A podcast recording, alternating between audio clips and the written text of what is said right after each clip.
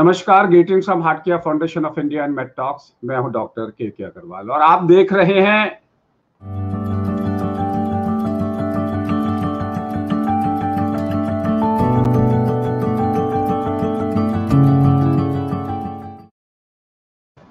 क्या Covid nineteen कान खराब कर सकता है, कान में सुनने की क्षमता खत्म कर सकता है। अब स्टोरीज आ रही हैं ऑर्गन डैमेज की।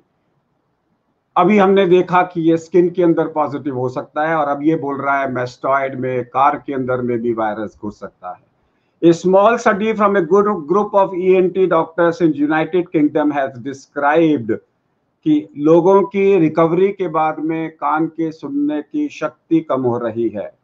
इंटरनेशनल जर्नल ऑफ ऑडियोलॉजी में एक सौ इक्कीस एडल्ट्स लोगों को मैनचेस्टर में उन्होंने सर्वे कहा और सर्वे में पाया कि तेरह पॉइंट दो प्रतिशत लोगों के कान में हियरिंग शक्ति या तो कम हुई है या इसमें आवाज चालू हुई है। इसका मतलब है कि ये वायरस मिडिल ईयर के अंदर में जाके और कॉकलिया में जाके भी डैमेज कर सकता है। अगर आपको कोविड नाइनटीन हुआ है और अगर आपके कान में इन्वॉल्वमेंट हुई थी तो अपने डॉक्टरों से चेक कराओ, कहीं कोविड नाइनटीन के बाद में कान में सुनने की शक्ति तो नहीं कम हो रही।